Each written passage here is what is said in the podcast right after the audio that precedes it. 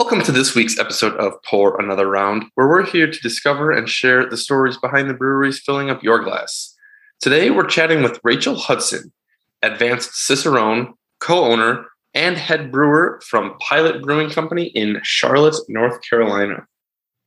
Pilot Brewing is a great play on words. Rachel's husband is a commercial airline pilot, and Pilot Brewing Company really focuses on what many brewers refer to as their pilot system small batch brews that never repeat themselves.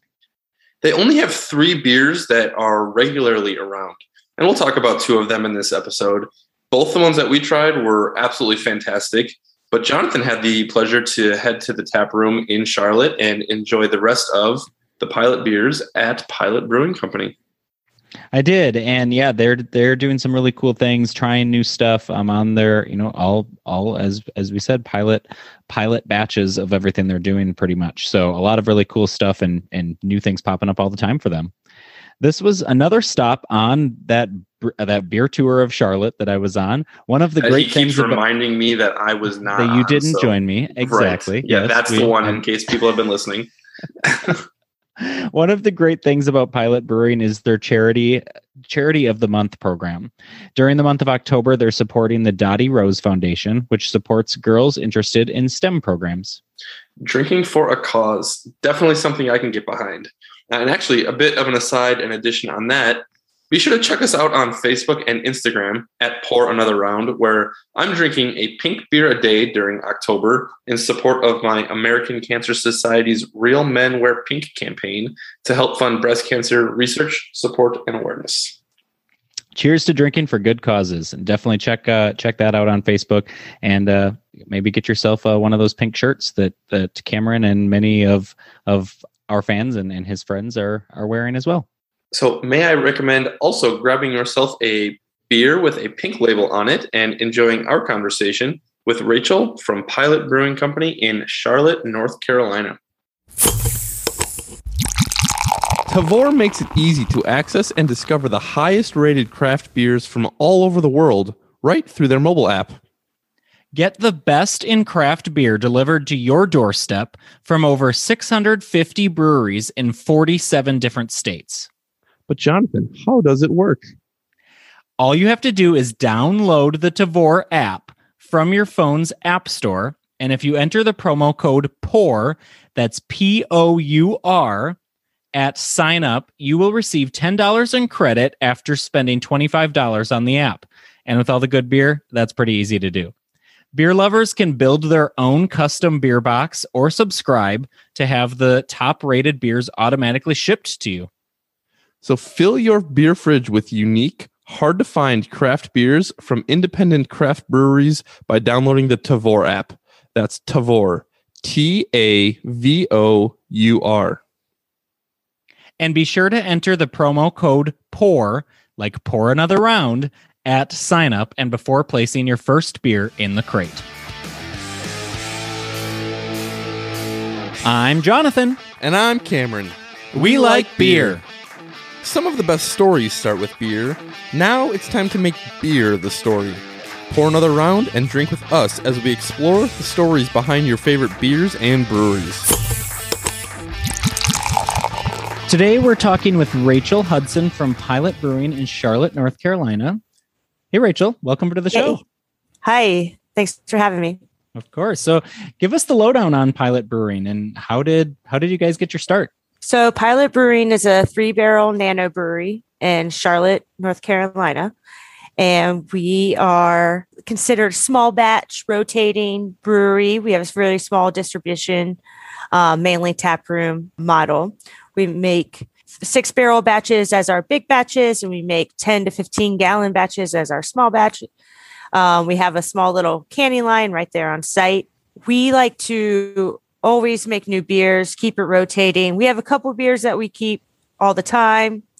Two of them are the ones three. We have three of them, and you, the guys, the beers that I give you guys are two of them are the ones that we keep rotating, or not rotating, but mostly everything else we just do seasonally, small batch, just experiments, one offs, and bigger breweries out there have smaller systems in their brew house and they like to call them pilot systems and these systems are for making exactly that small batch one off experimental beers. So that is our niche and as well as my husband's occupation he is air, an airline pilot. Oh that's fun a play on words and it works two different ways. Yes exactly. So that's exactly what we were going for. I mean it was we we had to.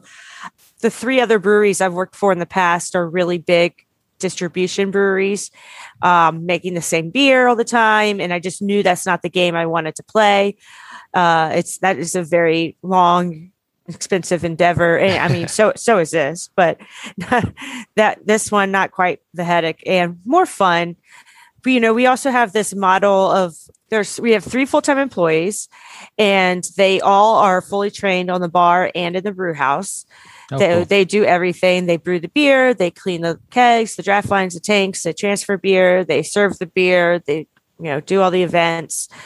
You saw the tap room, Jonathan, super yep. small so yeah. it's kind of manageable with, you know, me and my husband and the three of them. And it's great. It pays off really well. They're super knowledgeable. We're very big in the uh, Cicerone program. To work at Pilot, you have to achieve the so real back just to back up. Uh, if you're not familiar with Cicerone program, it's a beer certification program. Started in 2005 in Chicago. It's a worldwide. They have four levels of testing achievement. The first one being beer server. It's an online test you can take, and it's just like a very quick overview of a lot of different topics that can be touched based on beer service. And we require that to work at Pilot. Uh, and then we uh, help everyone achieve get to the second level is our goal. That's a really cool dedication to really the quality that you are offering the people that walk into your brewery is having like making a real effort and a real almost responsibility in order to know what you're talking about yeah. to your guests. And that, that's a really cool thing. Well, it was so annoying to go into even just like a, any nano brewery, like all the time. You could be like, "Oh, like what size system do you have?" Or like nobody knows anything that's serving the beer, you know. And yeah. sure, you maybe you can still serve some beer, but you can't provide any sort of experience at that brewery at that point, right? You're just an order taker. Exactly. And that goes back to what what you and I were talking about, Rachel, before we started recording, where, you know, there's thousands of breweries out there. What makes your brewery unique? Everyone's got their own story. But when you can offer an experience that is different than the brewery down the road, that's yeah. going to st- that's going to let you stand out even more so. Yeah, it was a big deal to us to do that, and also because we're not big, like a very big. Dis- we can do that. We can have this multi-task or you know cross-trained staff and because that's not attainable everywhere and i get that but they they are super passionate they love it and it's a good team we wanted something small and tighten it and it just we can't really afford anymore so, so i'm glad it works out well you, you mentioned that you had worked at a few other breweries before opening a pilot in charlotte yeah. Uh, you are originally from Virginia, then you were at a brewery out in Colorado. So how did you how did you get into the brewing industry way back whenever you did? When I was 19, I got a job at this restaurant that uh, served like 300 different types of beers. And wow. I like that was totally new for me. And this is 2005. So this is like baby craft beer scene anyways. You know, right. Richmond only had they had one brewery, they had one beer bar, like not much at all and was just becoming a new thing for everybody. So, you know, I was a server and, you know, you have to like really do like to be able to do well at your job and you have to be able to guide people through that because of that job. And I was there for a long time. And at the end of it, I was a beer buyer for one of the locations. So that was really fun to be able to choose all the beers to um, that was going to go on draft and all that jazz.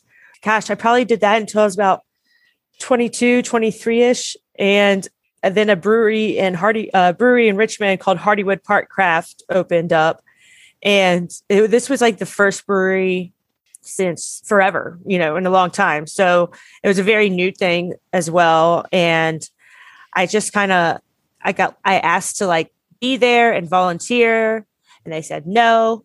But and but one thing led to another, and one day I did end up helping them out. And it was just good timing. And they ended up hiring me. And trust me i wasn't like very i didn't know anything. I knew a lot about beer but not about brewing So, but they, you know, I was willing to wash kegs and clean everything and do, and they had hired one guy to do way too much work. So I got lucky. It was the right timing and they've taught me how to brew. And I spent my first two and a half years, two years or so brewing there. And then ent- eventually got a job at a left hand brewery and decided to just go, you know, leave Richmond, move out there, try it out, Colorado. And that, that was great. It was a whole different world 60 barrel brew house, you know, 480 barrel fermenters, overnight shifts, which was not fun. As the new person, I'm sure you get that one. Right. Well, they went through a rotation. You do like a month on like morning and then afternoon and overnight. And it was just the worst thing in the world. It was. And I was after that job, I was like, I will never, I said this at my, at Noda at the third brewery at one time. I was like, I will never, ever do an overnight shift ever again in my whole life. And they're like, well, what if we start doing them? I was like, I, well, I guess I quit. I won't do it.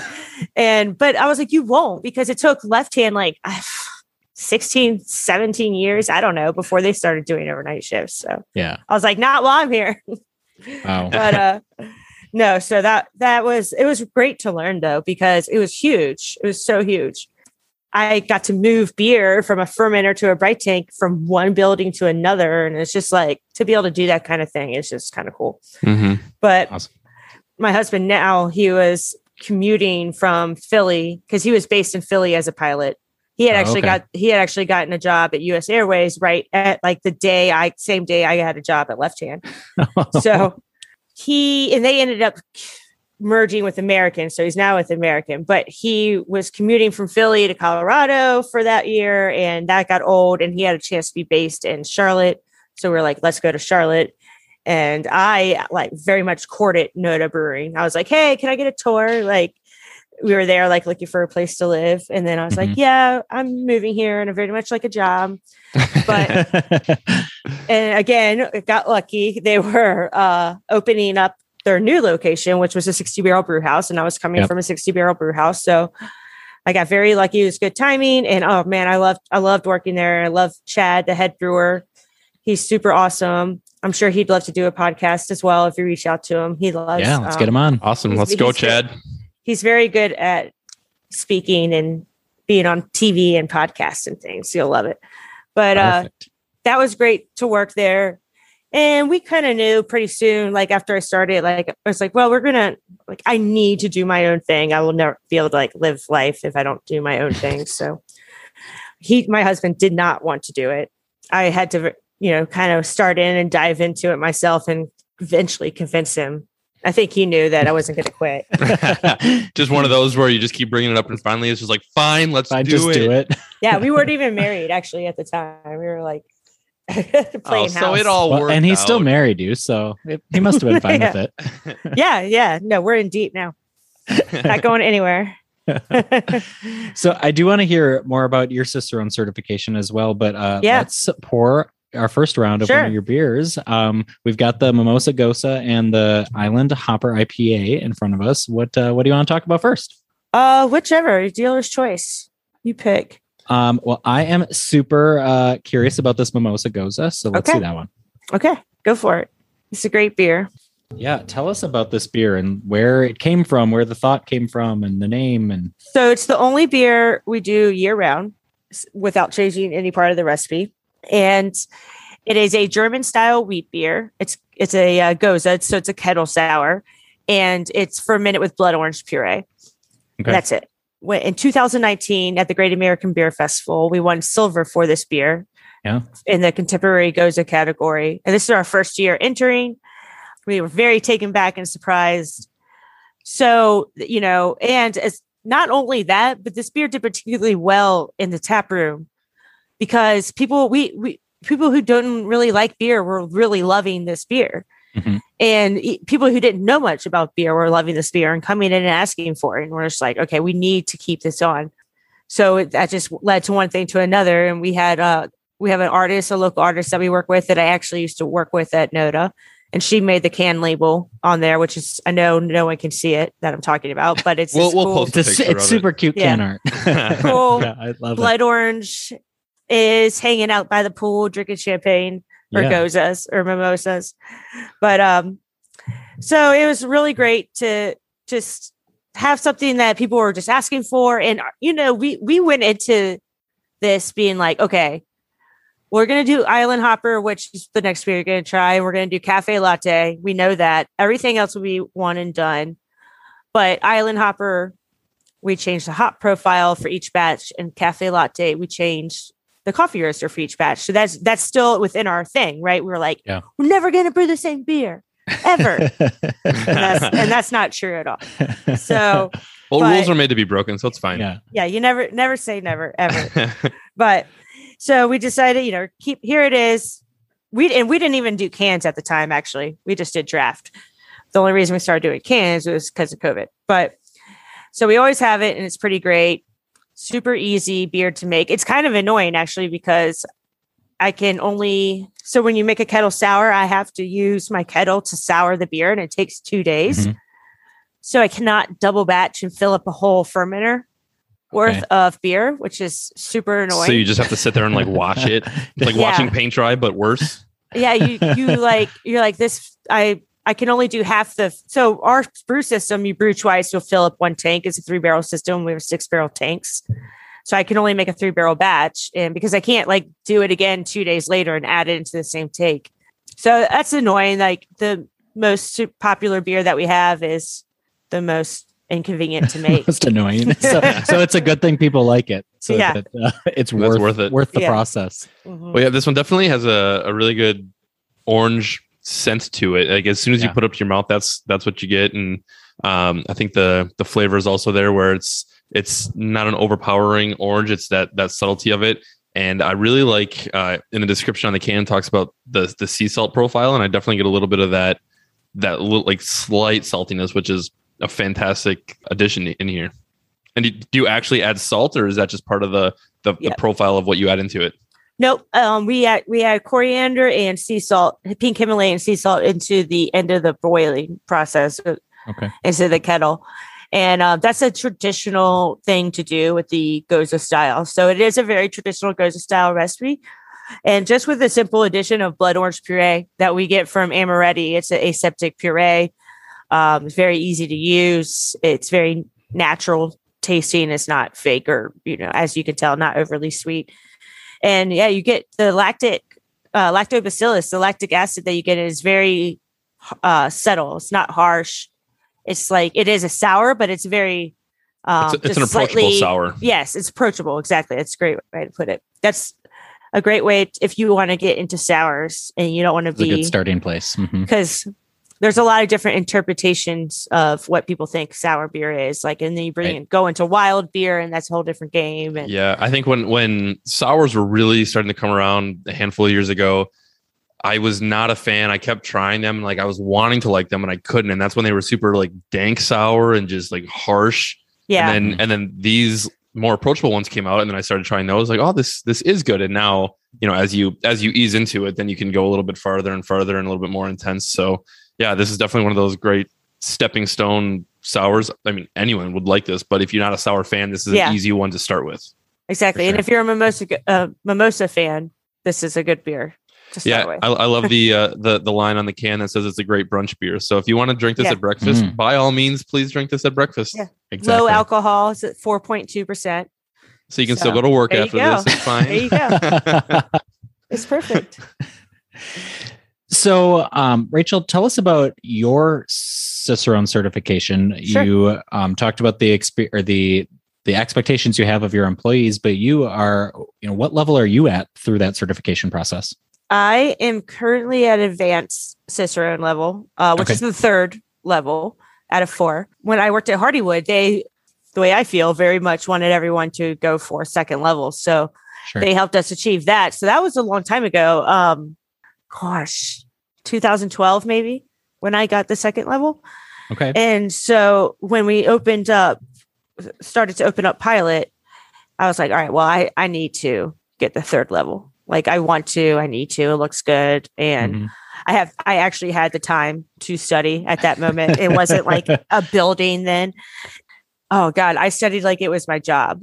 Like well, it literally. is your job. No, it, it was. I mean, I, I did like for hours a day, and uh, I put everything into it. And it's it's rough. It's a so the first level and the second level are very close to them each other, and then there's a big jump from the third level into the fourth level, and the third level is so. Just to give you a little idea, there's about probably oh gosh i should double check but probably like over a hundred thousand first level it's like this the online test and then the second level four or five thousand and then in the third level there's like 140 now maybe could be Well, that's more than that congratulations. That's fantastic. no thank Yeah. you thank you it is so It's- you were you were saying the first level is uh, certification for beer serving. yeah What well what is what is like second level and then third level? Like why why does it get more and more intense as you go up the ladder? so it's just like more information. So it is a beer service certification. And it, yes, that is all things front of the house with, you know, how to treat beer properly, pour it, you know, serve beer, all that jazz, clean draft lines. But then it also gets more in depth to the back of the house brewing side, you know, and then they say they want you on the master level to be to provide encyclopedic knowledge about like seven, eight pages worth of a syllabus. Can Stuff, can we just know, can we just finish out the rest of this podcast and you just speak like an encyclopedia for the next 40 minutes? Yeah. I was like, yeah, no problem. Encyclopedia knowledge. So only 19 people have passed the fourth level wow. in the whole world. This is a worldwide test. They've been around since, you know, for a while.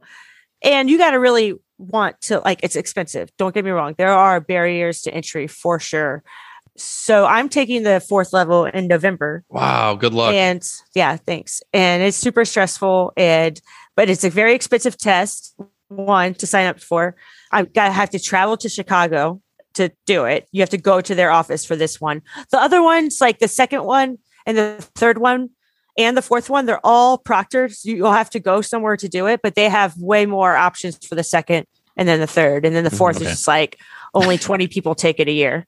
So you Wow. go to Chicago, you have to pay for that, and you have to pay ch- to travel and stay there. So if it wasn't so expensive and hard, I'm sure more people could would be at these higher levels.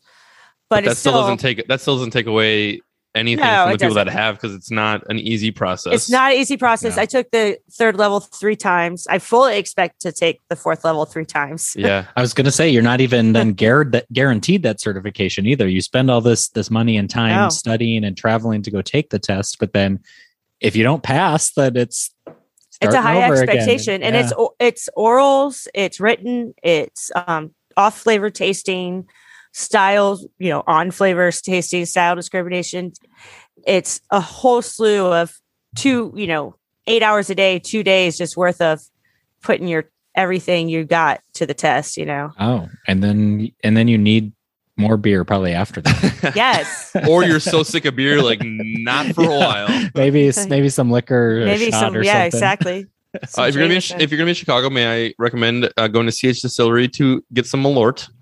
yes Would not would not recommend. Yeah, I know. I'm going with my friend Jen, who I do, who is taking the test as well. Okay. And she is from Chicago or used to live there and very much will bring me into a situation with Malort. Excellent, Sure. good for that her. sounds good like for you. That sounds like my uh my relationship with Cameron. Yeah. He's also from outside Chicago and uh brings Malort into everything. yeah. Look, look what's within arm's length is a bottle of Malort. Oh, perfect. Yeah. Great. All right, well, Rachel, let, us talk about uh, a nice transition outside of Malort here. Uh, let's talk about the obvious here, and I'm sure that you are asked this often, but you know, we've, as we were talking about before, we've released 30 some episodes. We've had a couple females on the podcast who are involved at a higher level in the brewing industry, but I think you're our first woman who is actually the head brewer. So, what is that like for you to be in relatively a male dominated industry and now going for your fourth level cicerone like that's that's That's awesome. setting you higher and higher than than the average person in general already and now you're taking it even one step further so what is what is that like for you and and what it what what what does that do for you Well, I actually stir the mash with my vagina So- okay. So it's really cool that I have this different ability. Yeah, And, for sure. you know, it's not anything really than really more than just being asked what it's like.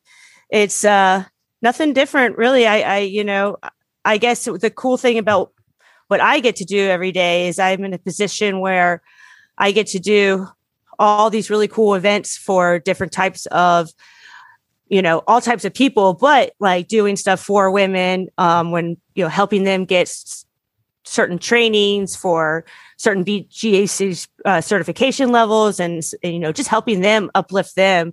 And even doing the podcast that we do i've been told that we provide the safe space for women on our podcast and i just that was the like the highest of them all compliment that i ever could have gotten it's not sure. it's something i didn't even realize you know and i i got you know with this some of these charities i worked with through the brewery i've uh got to bring in this one girl who was 15 years old and do a whole batch with her and teach her how to brew and she did everything and made the can label and we did the whole That's awesome. whole jazz and so just being in the position that i am because i never would have gotten to do that working for other people is Mhm. The most coolest thing um a part about being me Well, and I think that's a good transition into what we were also talking about with the, the Dottie Foundation. So talk about your involvement in that and how Pilot Brewing brings that into the, the whole fold of really a mission Yeah. of yours. Yeah. So every we do a charity of the month program at Pilot Brewing, and we just pick a different charity that we feel strongly about, and we brew a special beer for them, and we promote them during that month. And last year during Oc- October, Dottie Rose Foundation was our charity of the month, and they provide STEM programs and training to young girls, like really young, like anywhere from eight to 14 to 15 and all sorts of stuff from coding to different technology programs. I mean, I like stuff I can't even think of right now because it's so just stuff I don't do all the time. But during that time, or right before that month, Ruth Bader Ginsburg passed away. And we knew we wanted to do a beer that in her honor, because just that's what we do as brewers. When we feel strongly about something, we make a beer Yeah. for it. So we make a special beer for the charity each month. So it was good timing. We knew we wanted to do this beer for her for the charity. So we um, called it Women Belong in All Places Where Decisions Are Being Made. And it was, if you like Google, you know, Ruth Bader Ginsburg's image, it was like that bl- image with like half her face and half their quote. And that was our can label, just that image. And Oh, cool. literally people came and bought the beer for the can label and and we we went all out we made koozies and candles and uh, pins and stickers and it was crazy so like well we have to do this every year so we're doing it again and each year we change the quote so this year will be um, barriers will fall when women achieve power. So it's very snarky and i love it. And we have a big day where on the 16th of October, actually, if you're in Charlotte, we have a big day where the girls from the Dottie Rose Foundation are coming out and doing like they're selling like arts and crafts. And then we're having a makers market in the evening with all women entrepreneurs, and we're having food truck who's women entrepreneur ran, and it's a very big day celebration of women and Ruth Bader Ginsburg and delicious beer. So um, actually, the girl that I taught how to make beer that came from Dottie Rose Oh, okay. Foundation. We uh, actually do a four day program with them in the springtime where the kids come and make root beer and they sp- and learn how to start a business. So they spend a couple of days Sure. doing the business stuff and marketing and making a label and they make root beer and they bottle it and they sell it and it's like a camp for them. So um, she was a part of that, and she just did so good in the brewery. And I was like, and she was older. You know, sometimes when they're older, they're more into it. You know, the younger kids are like, "Cool," you know, I'll see you later. so it was really fun. That's got to be a cool feeling though too, where you know you you were relatively in that position at one point in your career where you're wanting to learn how to brew, and now you're in a position where you're able to pass that on to the next people that want to learn how to brew. So that's that's really cool transition that you've now achieved as well. Yeah, it's super important because you there are people who just don't. I, I mean, I'm lucky I fell into it. It just doesn't happen like that. You have to instill this stuff as they're young, you know, not make it such a scary world of alcohol, if Right. you will. Right. It's still there's still some like as you mentioned this, you know, Dottie Rose and the STEM program. As as much as art is incorporated into beer, as each brewer kind of brings their own oh, thing Oh, yeah. into it, it's very much science. So yeah, Oh, like let's let's talk sure. about the chemistry of how things interact with each other. And Yeah. that's a really good educational tool, what regardless of what the outcome. I mean, you're not making meth here, so it's still science. Oh yeah, it's fine. Well, I mean, at the end of the day, she's making sugar water, exactly. and we're putting it into a tank. It would, you know, the yeast will make the alcohol, but Right. and there's still so much. I mean, she set up all the pipe piping and pathways and pumps and like the clamps and the whole nine yards, you know, and like to do all that, put something together that works is that's like one of the most fun things back there, putting everything together and getting it ready and moving Right. stuff around and Definitely. Yeah. And and like you can sit in a classroom and learn about something all day. And it for me anyway, it, it doesn't resonate until you until like you do it. do Yeah. it and you're like, oh, this is practical and you can do cool things with whatever I've just learned.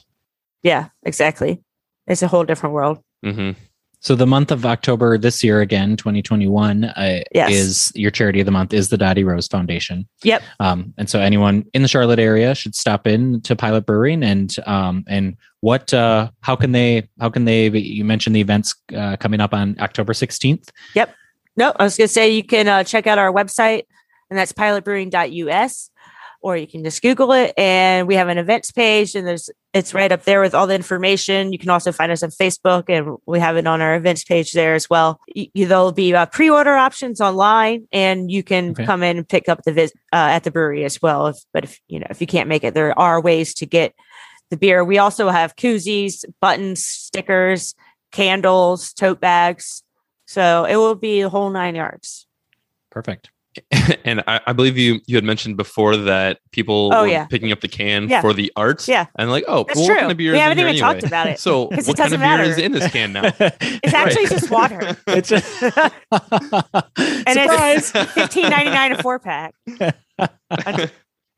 So it goes to a cause. but it goes to Yeah. a good cause, so it's fine. No. I'm and it's just a cool kidding. can. It's a Right. southeastern IPA. So That's a new one. if you know, yeah, right. I'm actually really glad we are talking about this. So if you know anything, well, not anything, but if you know a couple things about me, you know, uh, I do not like the New England IPA style. It is Okay. not my jam.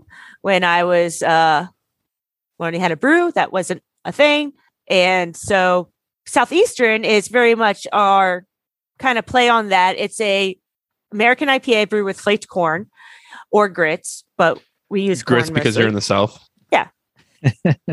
Not? and well, I'm not the only brewer to do this. Mm. And so it's a, a low bitterness, high hop flavor, high hop aroma, like the New England IPA, but it's clear, just it just like it should be. So there's still a lot of hop going in there. Not trust me, I don't overdo it like they do, but I still have a nice hop aroma profile and flavor, and you know it's going to be just as tasty as that, except you can see through it. So the corn really helps to provide that clarity as well as like foam stability and head retention and just again clarity which is the most important thing and and we're talking about the the Ruth Bader Ginsburg beer right now. For that, yes is your Island Hopper also that southeastern IPA style? no that's going to be more like west coast style a little Okay. bit more bitterness in the background uh about leave it's like 70 ibus Well, let's let's pour this round while you're talking about this. Yeah. yeah do it up so island hopper is one of the first beers we ever made even um as our little homebrew set up in our house uh, meant to be a tropical ipa we decided that this was going to be a you know west coast style easy to drink again clear that's our thing ipa um it's not it is like more backbone on the bitterness but it's not super harsh or anything so we this is our rotating IPA. We like again when we opened, right? We were going to stick core to never brewing the same beer. So we every batch we do is a different hop. We've gone through a lot of different batches right now. Every once in a while, we've done like a blend of two hops instead of a single hop, but we try to stick to single hop because that's more fun. And um, I believe you have what? Which one do you have? Altus. Yes. Okay. The Altus hop. That's good. That's our. It's described as a pint, uh, resiny, danky hop. Has a little bit more bite to it than like some of the other citrusy hop profile ones I've Yeah. done before. But I like it. It's real nice. It was a newer hop for us. It's Hopsteiner is is the grower of this hop. And it, I believe it's a newer hop for them. I couldn't tell you exactly how many years, but I had never used it before. And so that was that's fun because that's what we like to do. Single hop, so we really get to know it. Um, our next island hopper coming out is the Comet hop, which is going to be one of the more grapefruity side, kind of more similar to like a Citra. Okay. So it's kind of really fun to just have the same beer because people really do like it. And there are Island Hopper fans. And once we started canning, the late brand recognition is is very real. There's there's a real thing to that, you know. Well, it's a it's a beautiful can of an island with with a set of sunglasses on it, and the sunglasses are looking at whatever hop you've got going on in there. So yeah, it's definitely an attention grabbing beer can. Uh, the label art is, um, but the, I think the the beer itself is also delicious.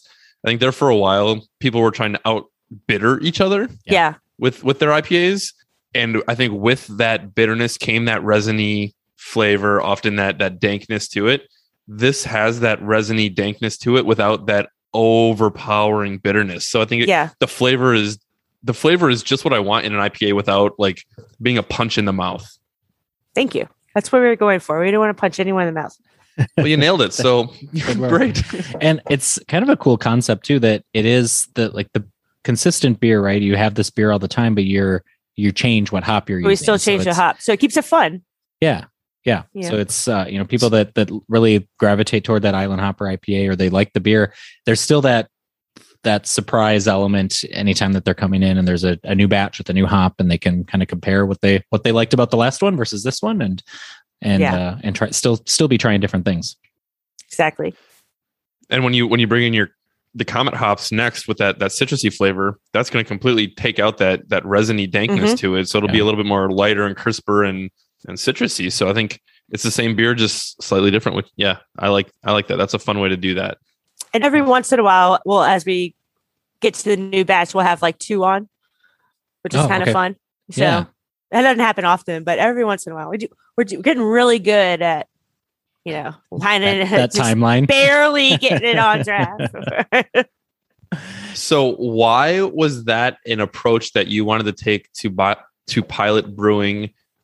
Almost setting your setting a rule for yourself where we are never going to brew the same beer. well, one because like it, it, we could. One, we weren't canning when we opened.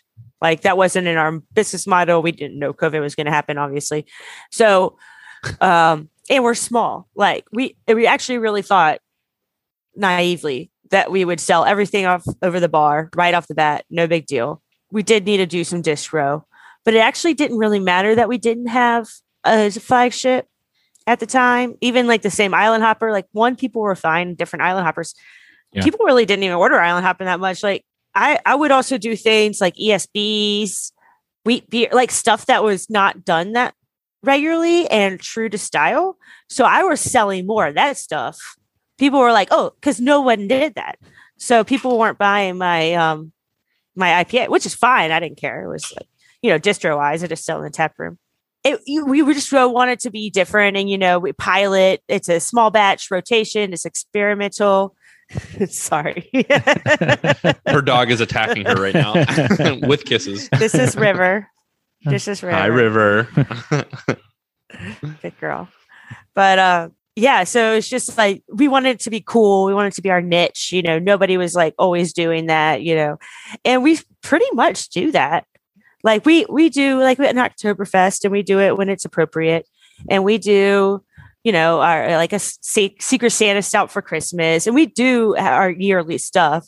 And then we a lot of times we just do what we want. How many tap lines do you have in your tap room usually? Uh we have 16 So that's that's a lot of that's a lot of different beers to make sure is always plus flowing. a cider line. So really 17. My one first Mhm. And we don't always have them full. We try to have them full, but we normally have at least uh 12 on our main because we have our main lines normally 12. We normally have Yeah. at least all that full. So, and it's all we try to tap a new beer every Friday, and we like to do cask beer, which is really fun. And we do the pit the pin on the bar and tap that. It's not very big in Charlotte, but the people who do like it really do love it. Um, it was really big in Richmond when I was there. Like They would do cask crawls. Like I feel like there's a cask every weekend. It was very different. Yeah, so we just it, it makes it f- easy to do small batches and just rotate a lot when you're just doing 10 gallons, 15 gallons on some of them, you know. hmm I, I think that's a cool thing too, where you know you mentioned you you were in Richmond, Virginia, then you were out in the Boulder area of Colorado. Now you are in Charlotte. So you know that that seems to be a pattern among the brewing industry where people move regionally around breweries, Yeah. and you you bring in what you learned in Richmond to Charlotte, which did not Yeah. maybe have the popularity of the pin tapping, but you bring in a little bit of of your history where you've been and what you've learned along the way to a new part of the the, the country, which is Yeah. uh, uh, how things evolve and grow and and move move around. So I think that's a a really unique and cool thing to do to bring your history to whatever place you're at now. Yeah, me too. Thank you. Let's talk about your tap room a little bit more. You we talked about that your tap room is is on the smaller side, but much like your philosophy of of brewing small batch, Yeah. that makes sense, right? To so and what I what I really loved um so I did visit your your tap room when I was down in Charlotte and one of the elements that I liked too was your you have a walk up window there too, right? Um so talk Yeah. talk to us about the tap room and how you decided on the location that you're in too. Well, we were really we knew that bar service, beers over the bar were the most important for us profit wise and that's what we needed to sell. So we knew we needed to be like a walkable neighborhood. Not we didn't want to be an industrial, which a lot of breweries do, especially ones that opened years ago because they were only allowed to. The zoning has since changed. Mhm. Um, so we were allowed to be in that space, one, which is crucial.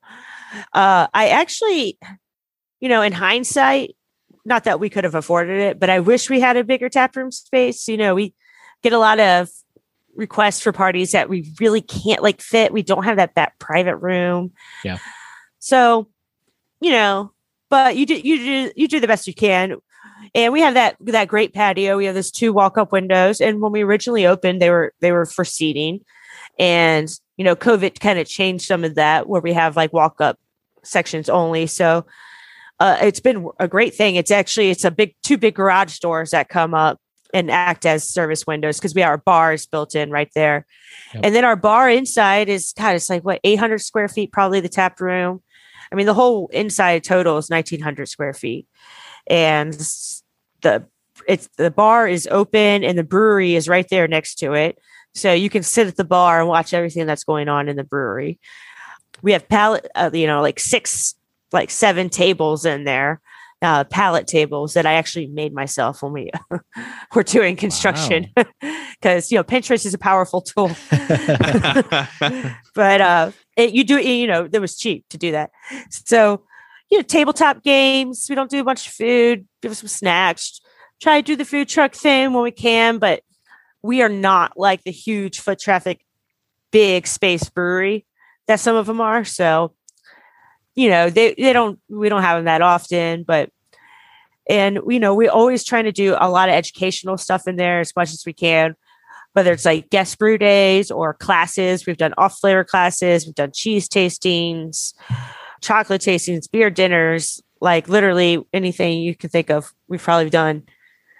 So we make good use of it. We really do. It, you know, it's funny how I think sometimes like, God, like the transition of this tap room and how what it's all going through, especially during COVID when it was like shut down and it looks like crap and like it's a funny little space, but it's expensive, you know, because eh, of the area.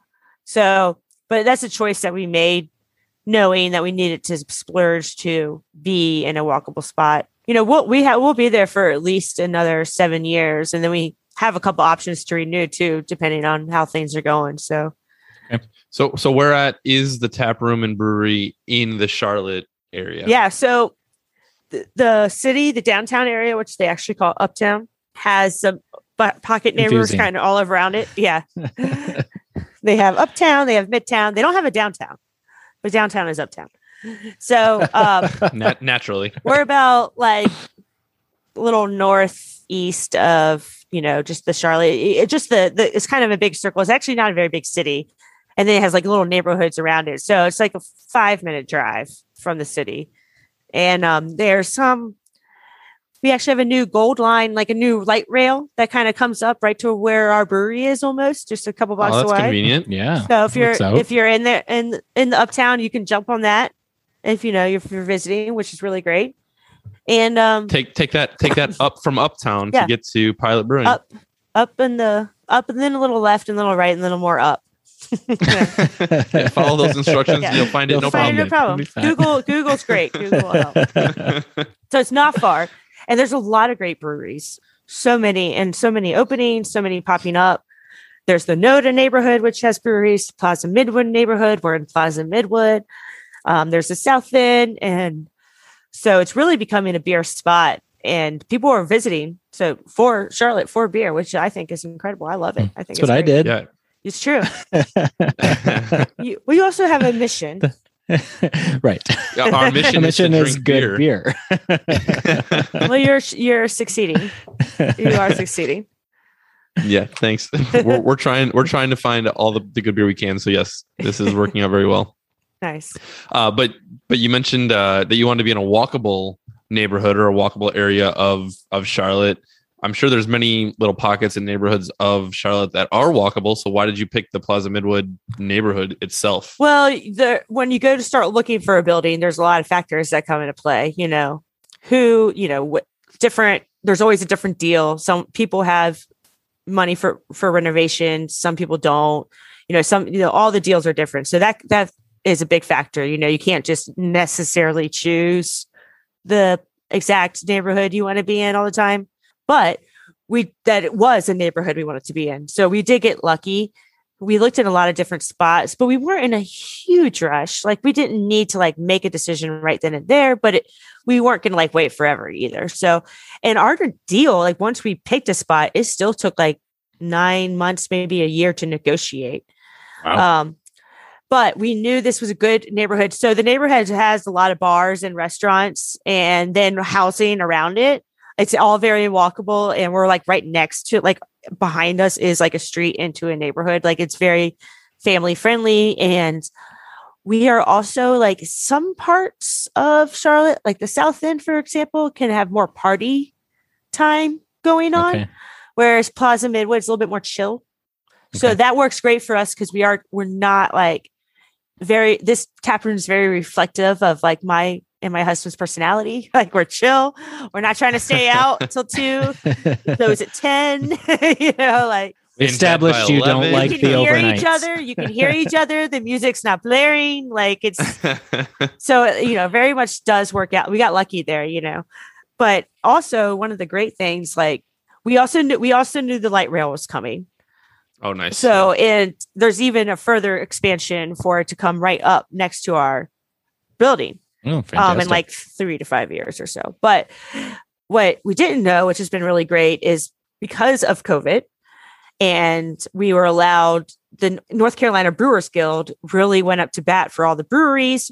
They made it so we could stay open. They made it so we could expand our patio space outside to areas that we weren't really using before because you know alcohol permits and stuff.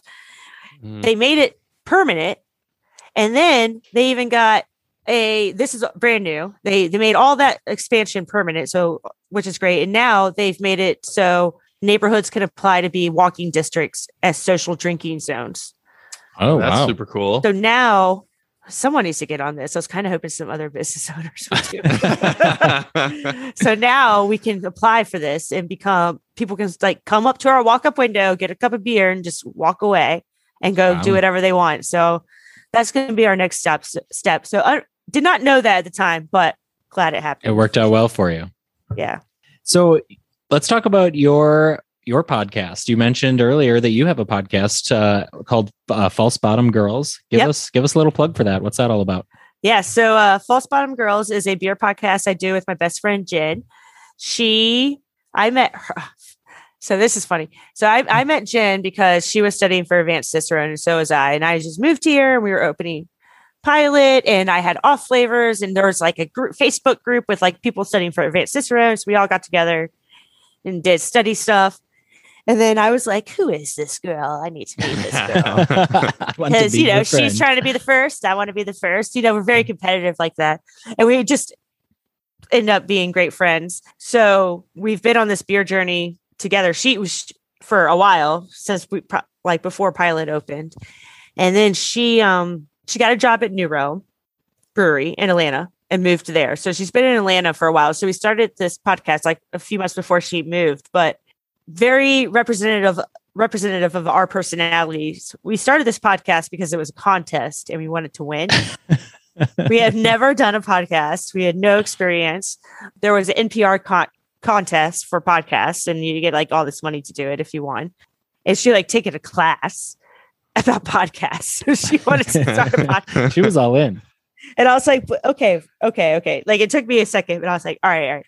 And she had the name False Bottom Girls. And I was like, okay, all right, now I'm really in. Can't say I- no like, to that. now I love it.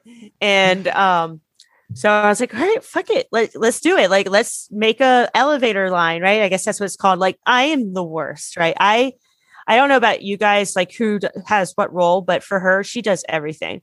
I just show I just show up to the podcast, but she does she does it all. So it's great. I was like, all right. And then we like made the like first round. And I was like, oh my God, what if we have to do this podcast?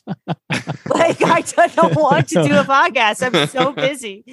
And uh and then we did not win. And then we were both like, fuck it, let's just do a podcast. let's Yeah. just do it anyways.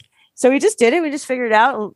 You know, we like it's more of like a thing for us to hang out with, but people like it and started listening and you know, it's kind of grown and we have a Patreon account and it was I didn't realize I don't I still don't understand how like how many people actually listen, but we were in craft brewers conference together that couple weeks ago and the amount of people come came up to us and just like fangirl was like, You're I can't Wow, this, Uh, this yeah. thing's working. I know it's like really like I can't believe you listen to this. All right, well, give know? us give us your give us your elevator pitch for fal- false bottom girls. Oh man. Do I have to? So it's all recording. Absolutely.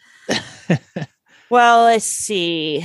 It goes like um name uh, let's see, named after the mechanism that separates the sweet wort from the spent grain. False bottom girls is here to help you guide through the world of beer. Listen, I something I can't remember exactly. Something along those lines. something along. So you have to check us out at False Bottom Girls, wherever you sign up for your uh, favorite podcast. You can find us anywhere, or we have a web. Yeah. We have a website too, falsebottomgirls.com.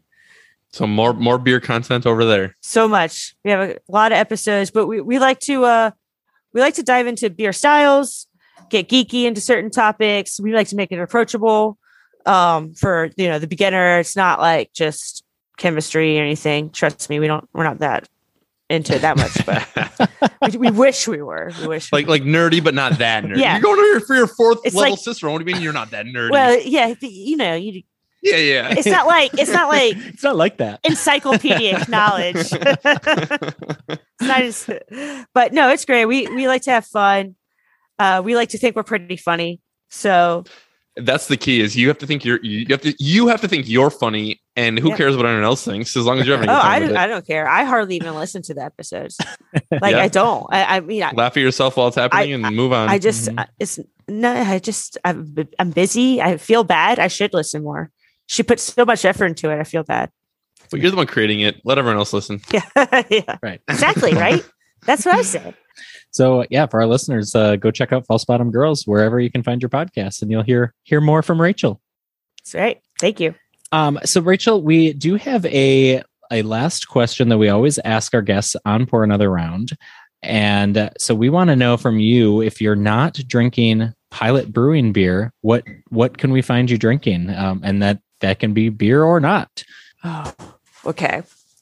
Well, I do when I'm not in my beer mood. I do love myself some Jameson. That's my I love it. that's my go-to whiskey. I'll probably have a little Jameson after this. Actually, Most of this shelf is a whole bunch of different kinds of Jameson. yeah. See, And good. there's usually Jameson also within um, arm's reach for Cameron. I, I got. Malort and Jameson. I actually got engaged like right next to Jameson. So that was in, Du- in, in Dublin or in Midleton? in Dublin. In Dublin. so that's where we went immediately after. You'll yeah. always have a place in my heart. It's great. That's fantastic. All right, what else? Jameson, and oh, then. oh yeah, then I what had to tell you find more. Okay. Um, I mean, you could put a, you could put a period I on that. I feel like think you want a that's Just beer. I feel like you want a beer. I, not at all. Whatever you want Um, to drink. Well, let's see. I I don't know why I don't have a to go to answer for this by now. Like I should just know better just to make something up, and that's what I stick with. Like my fake bar name, um, What's your fake? What's your fake bar name? Ashley. Oh, you look like an Ashley. Well, and, and this is like a long time ago too, because like let's be real, I'm a lot older than using fake bar names, but this is when I was younger and more, you know, out there like doing the thing. And it just came to me one day, so I stuck with it. And I just need I just need that. How about this? How about I tell you like the first beer that really stuck with me? Ooh, I like it. Um Breckenridge Avalanche, because you gotta remember I come from like a beer bar, right? They have so many beers. Like Yeah. So Breckenridge Avalanche was always a good one because right, we always had it on draft. It was easy for me to recommend. Like mostly everybody loved it. But it was also my first beer bong, not by choice. That's quite a beer to beer bong Horse- for the first time. Yeah. Horse beer bong. Like most Whoa. people are like on Keystone Light, and you're doing was it for Breckenridge well, Avalanche. like I said, not my choice. so, well, someone had it was my birthday party, and someone had a six pack for me, and then but then they poured one in a beer bong, and you know me not wanting to waste it. That was my first. that that would definitely uh, be a beer that sticks with me as well if that's if that's your first one. So well done. Thank you. And and the rest is history. Now it's your literal life. And now I run a brewery and going for master. Who would have known when they poured that beer into that bong? Yeah, that's right. well, and good luck on your your master cicerone um, certification test. Thank you. And, I need uh, it. Yeah, we'll be uh, we'll be sending good vibes your way. Awesome. I We'll, appreciate. we'll be in. We'll actually be in Chicago November twelfth through fifteenth doing some podcasts. So if if you're there that weekend Oh, and cool. want some Malort, we'll be around. Oh God, I'm so glad I'm not there. Damn it! I know. I'll be there from like the first week, but I'll be gone by then. okay, well you Uh, just missed Yeah. out on We're more just No, sorry, sorry, Uh-huh. guys. Next time, next time. yeah, you could have uh, joined me in trying to avoid all of the. there will be no uh, avoidance. shots. It sounds like for Jonathan or Ah. Rachel. So Yeah. well done, Jed. yeah. yeah. Yeah. Don't worry.